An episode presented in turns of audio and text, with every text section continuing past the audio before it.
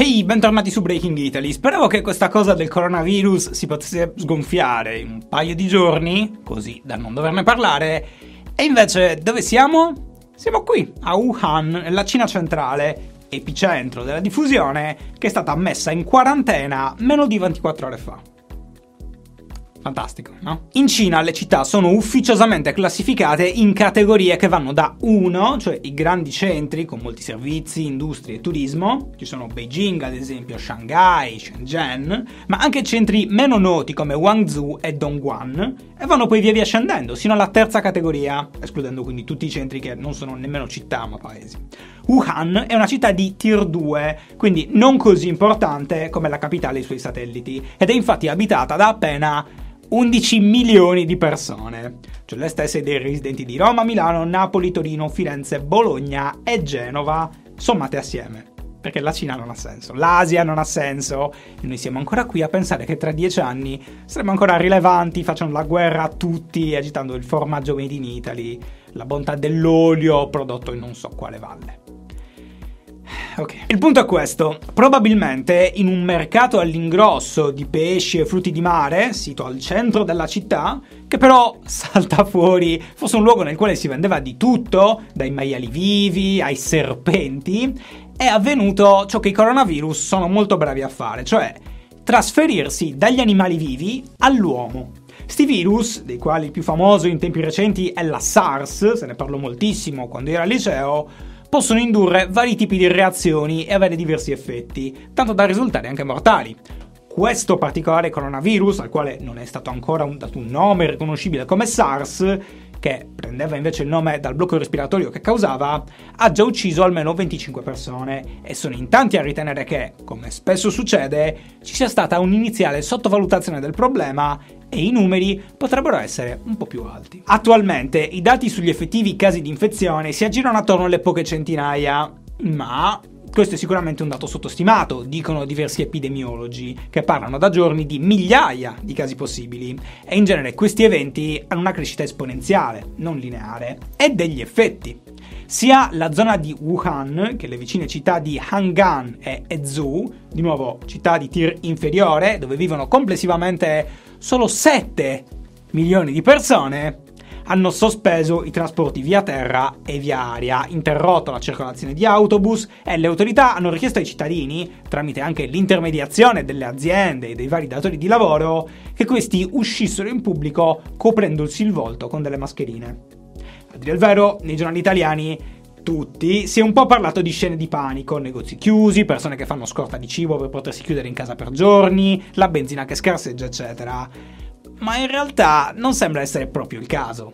Se è vero che le autorità hanno messo in piedi, dai primi di gennaio in realtà, dei sistemi di controllo, alle volte messi su in modo un po' comico, questi sono ad esempio individui in attesa di sapere se sono malati, che quindi non sarebbe il caso di mettere tutti in fila in una stanza così stretta, perché se uno è malato a quel punto lo sono potenzialmente tutti, ma le famose scene di panico non sembrano esserci. Addirittura Filippo Santelli, inviato di Repubblica, si è registrato mentre a città bloccata, tutti con la mascherina, controllo febbre come entri nell'hotel, la gente si riunisce comunque nelle piazze, come comune nelle città cinesi, e balla.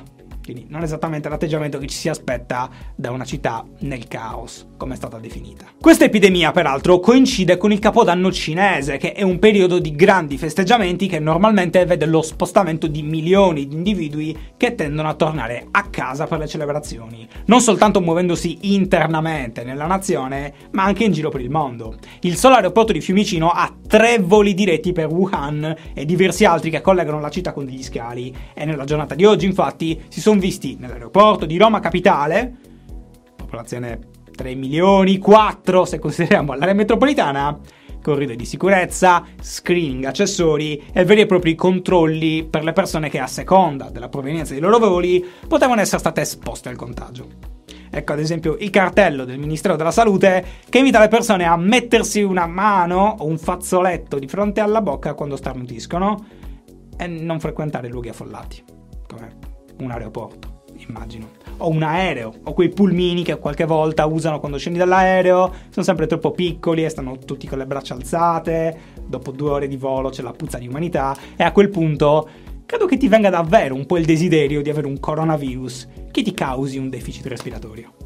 Non per fare l'elitista, è che domani devo prendere un aereo, detesto volare, detesto la calca, detesto le attese, detesto tutto, le file, qualsiasi cosa. Quindi eccoli qui i miei molteplici problemi. Gestiteveli. Il virus cinese, ho appena ribattezzato il nuovo coronavirus così, virus cinese, quindi mi aspetto che tutti i video e i radiogiornali italiani mi seguano su questa cosa qui. E peraltro nelle ultime ore è arrivato in un luogo dell'Asia distantissimo da Wuhan, cioè a Singapore, tra Malesia e Indonesia, luogo nel quale è stato confermato il primo caso proprio oggi. E il punto è che adesso si sa pochissimo di questo virus. La sola capacità di essere effettivamente contagiato da persona a persona è stata confermata il venti gennaio, tre giorni fa, e conseguentemente sia sul periodo di incubazione che sulle esatte dinamiche c'è da far luce. Un eventuale vaccino è possibile arrivi quindi, tanto la domanda è quella, ma non è questione di pochi giorni. Detto questo, siccome gli esseri umani hanno paura di tutto, ma mai veramente quanta ne hanno delle malattie, soprattutto gli europei, chissà perché, l'E C D C, l'agenzia europea che si occupa della prevenzione delle malattie, ha per ora catalogato il rischio che l'infezione arrivi in Europa come bassa. Anche perché poi non necessariamente l'arrivo di persone potenzialmente infette, che è già monitorato negli aeroporti, sotto il controllo dell'Organizzazione Mondiale della Sanità, si traduce automaticamente in pandemia, cosa che invece era accaduta con l'Ebola. Vi ricordate? Sono arrivati i migranti dall'Africa subsahariana, tutti gli italiani hanno contratto l'Ebola e ci siamo tutti ammalati. Oh no. Perché io ricordavo dei politici che dicevano sta cosa online e nelle trasmissioni televisive. Ma sono io sicuramente. Se siete comunque nel panico, non siatelo. Per ora la maggior parte dell'effetto terrore è dovuto, come era stato per la SARS, che era appunto un altro coronavirus, al fatto che il virus fosse nuovo, come adesso. Ma paradossalmente la SARS, che causò così tanta agitazione nel mondo, uccideva il dieci per cento delle persone infette, con il restante novanta per cento che riusciva invece a riprendersi dall'infezione completamente. Molte meno dell'Ebola in Sierra Leone, per capirci, che prima che fosse trovata una cura, uccideva più del cinquanta per cento delle persone che la contraevano, ma che per qualche ragione causò molto meno panico. Perché non è quello il metodo di giudizio da utilizzare. Per ora, fanno sapere le autorità, il livello di mortalità di questo nuovo coronavirus è al due per cento, perché le uniche persone che effettivamente rischiano di rimanere uccise, ma anche soltanto finire ospedalizzate, sono quelle con un sistema immunitario già compromesso, che potenzialmente sarebbero potute rimanere uccise anche da un'influenza, che è invece un'infezione molto più comune e non causa attacchi di panico nella popolazione mondiale. La maggior parte delle persone malate, infatti, soprattutto quelle giovani, potenzialmente nemmeno si accorgono di aver contratto questo virus e lo scambiano per influenza, visto che i sintomi sono gli stessi. Febbre, spossatezza, quella tosse secca fastidiosa che fa dire alle persone vicine che palle, non poteva starsene a casa questo qui, eccetera, eccetera. Che è quello che io dirò di tutti domani. Insomma, sta cosa sta succedendo, con ottime probabilità non ve la beccherete e se proprio andaste a Wuhan e ve la beccaste, passereste un paio di giorni a letto e poi sareste di nuovo sani come pesci. E non so, immagino le autorità vi darebbero lo sticker con scritto sono sopravvissuto al coronavirus o qualcosa così. E intervista da Fazio.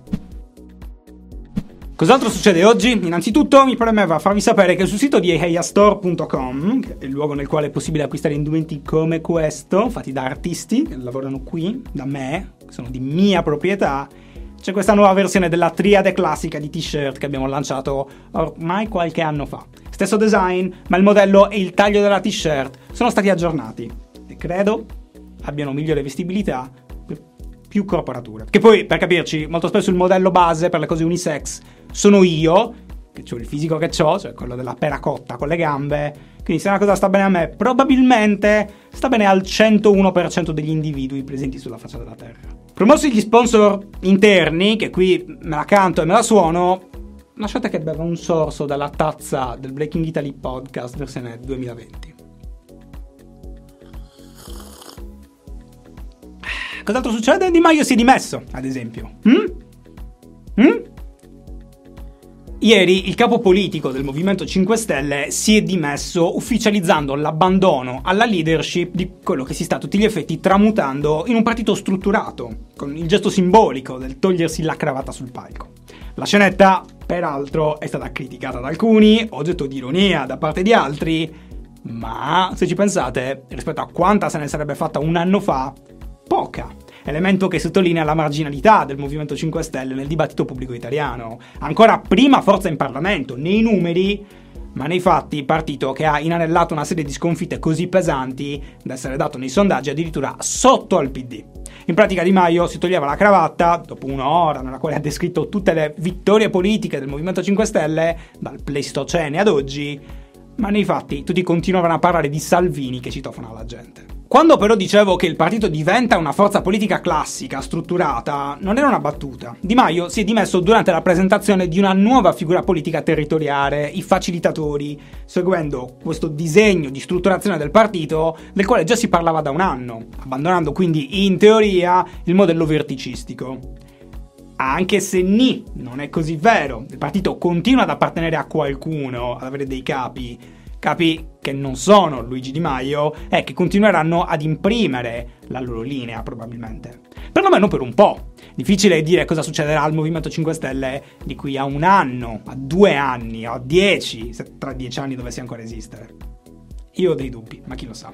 Nell'immediato comunque, in attesa che a marzo ci sia una sorta di importante kermesse per decidere il futuro, denominata Stati Generali, in questa fase di interregno a sedere sul trono sarà Vito Crimi, uno dei volti noti ma defilati del movimento, che sembrava dovesse esserne uno dei principali interpreti assieme a Paola Tavarna, prima che le loro leadership fossero fondamentalmente scavalcate da figure più carismatiche di loro, come Luigi Di Maio appunto e Alessandro Di Battista. Molti di voi mi hanno chiesto un'analisi, questa è la cosa che dicono gli youtuber, tutti mi avete chiesto un'analisi di questo spostamento, ne ho lette alcune in queste ore, però eh, io non ho molto altro da dire.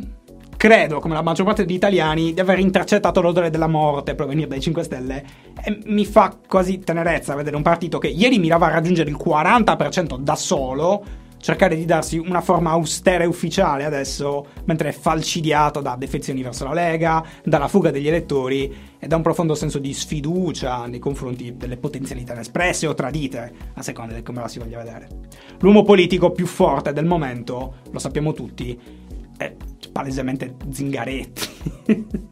Lo vedono anche i sassi. Abbandonando il nostro paese, volevo citare al volo questa cosa prima che passi la settimana e mi dimentichi. In questi giorni sui media americani si è parlato moltissimo di Jeff Bezos relativamente a una storia di hacking avvenuta nel duemiladiciannove, quando colui il quale è attualmente l'uomo più ricco del mondo, proprietario di Amazon ed editore del Washington Post, lanciò un'indagine per scoprire come foto della sua relazione segreta con la conduttrice Lauren Sanchez fossero finite tra le mani del National Enquirer, un giornale che le aveva usate per minacciarlo e cercare di ottenere un trattamento di favore da alcune inchieste che il Washington Post stava portando avanti. Il Guardian in questi giorni pensa di essere venuto a capo della questione e il tutto risalirebbe a quando nel maggio del duemiladiciotto il telefono di Bezos fu soggetto a un attacco tramite un virus che permise ad agenti esterni di poter avere l'accesso alla, sicuramente interessante per molti, mole di dati contenuta nel telefono di Bezos, dati che furono sottratti appunto e tra i cui contenuti c'erano anche le foto con l'amante.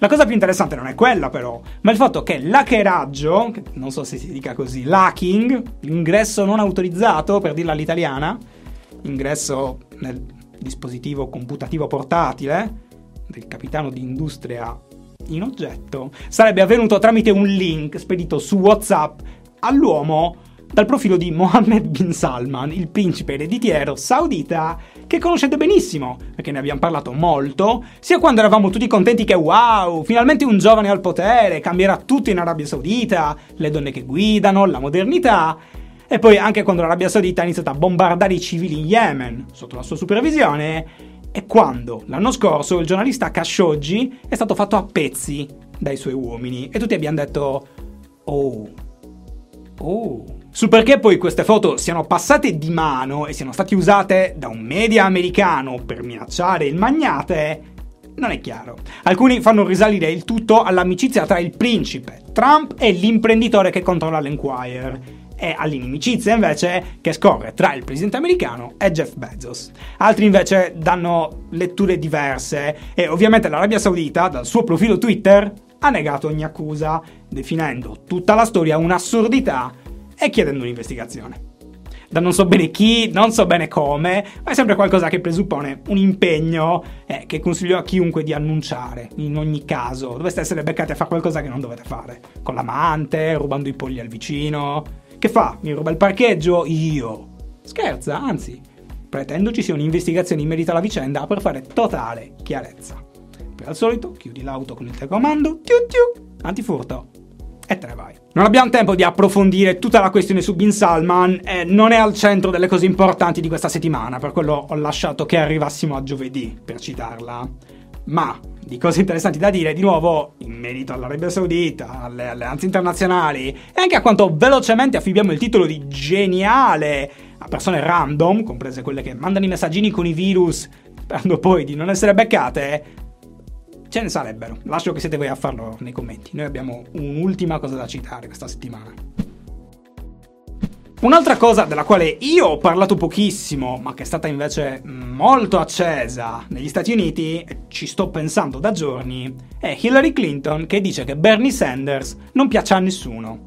Perché quella è la notizia, ma non è tanto quello il punto del quale vorrei parlare. Per chi non lo sapesse, Hillary Clinton ha uno speciale dedicato a lei che deve uscire su H B O, una sorta di roba in quattro puntate con interviste che parla del suo passato in formato documentario, bla bla, fantastico.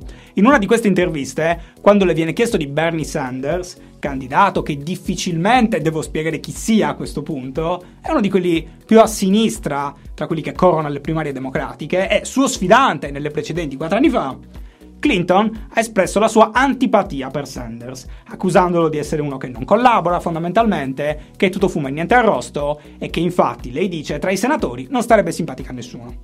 Lui ha risposto che alla moglie qualche volta sta simpatico, due scemenze e boom, finita lì. Ma non è questo il punto. Il punto è che io leggo molto Reddit e lì il supporto giovanile soprattutto nei confronti di Bernie Sanders, che parla di argomenti socialisti, è molto forte. Parla di sanità pubblica, di scuole pubbliche, di accesso all'informazione, di opportunità a tutti, questioni che ovviamente pesano più sui giovani, che in America hanno tutto il problema non solo della precarietà, come da noi, ma anche i debiti contratti per studiare, i lavori che pagano pochissimo e l'assenza di copertura sanitaria. Benissimo. Quindi, molti giovani sono per Bernie e in generale registrano un serio apprezzamento per il politico, per le sue idee inclusive, progressiste, a favore delle minoranze, eccetera, eccetera. Ma nella sua critica Hillary Clinton non soltanto attacca Sanders, ma attacca i suoi Bernie Bros, che è un nomignolo che si è dato agli elettori di Sanders, lamentando una sorta di cultura tossica attorno alla figura dell'uomo, che sarebbe alla base di campagne d'odio nei suoi confronti, di Hillary Clinton, atteggiamenti misogini, sprezzanti, eccetera. Che è fondamentalmente la stessa cosa Clinton disse degli elettori accaniti di Trump, vi ricordate? Quando li definì deplorables, deplorevoli. Che non solo mi è sembrato quello che la sinistra fa in alcune sue declinazioni, cioè chiunque non sia con noi è merda, è sbagliato e va cancellato, ma curiosamente non corrisponde a quello che vedo io di questi Bernie Bros, ai motivi che li animano e che mi sembrano molto nobili o perlomeno comprensibili. E questo mi ha dato un po' da pensare, quindi per ora vi lascio tutto. Sapete che è successo ed è un brutto colpo per Bernie, che è uno dei favoriti e che recentemente si è scontrato con un'altra sfidante, Elizabeth Warren, che gli ha dato del sessista fondamentalmente. E per ora vi lascio tutto in descrizione, dicevo, e ne riparliamo, perché secondo me si può tirare fuori molto da questa storia e per quanto riguarda le dinamiche della sinistra, del web, quel mondo lì. E questo era tutto per oggi, grazie per aver guardato. Come vi avevo detto prima, domani niente live, sono a Milano, vado a registrare un'intervista con Marco Montemagno, il tizio del web marketing, qualcosa qualcosa, così smettete di chiedermelo, siete un annetto che me lo chiedete, e per il resto niente, fate i bravi, conoscete tutto il processo, link e commenti lì sotto, e lo show è al solito sponsorizzato dal club, breaking italy punto club per iscriversi e dare una mano. Ci vediamo lunedì.